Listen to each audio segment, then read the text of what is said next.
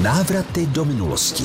Významné události, osobnosti a vynálezy naší historie. Barokní divadlo v Českém Krumlově. Otáčivé hlediště v Českém Krumlově navštívilo mnoho z nás. Věděli jste ale, že to není první divadelní scéna na tomto zámku? Už v roce 1686 nechal v areálu zámku vybudovat barokní divadlo Jan Christian z Egenbergu. A je tam dodnes.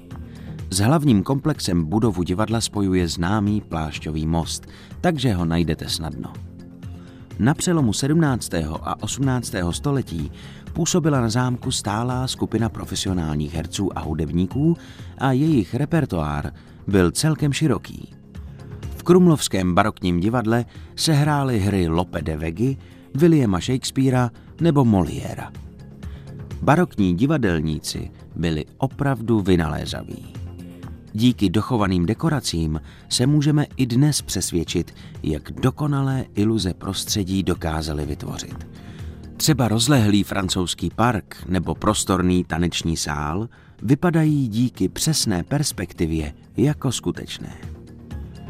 Současná podoba divadla je z poloviny 18. století a ze stejné doby je i vnitřní vybavení a malířská výzdoba.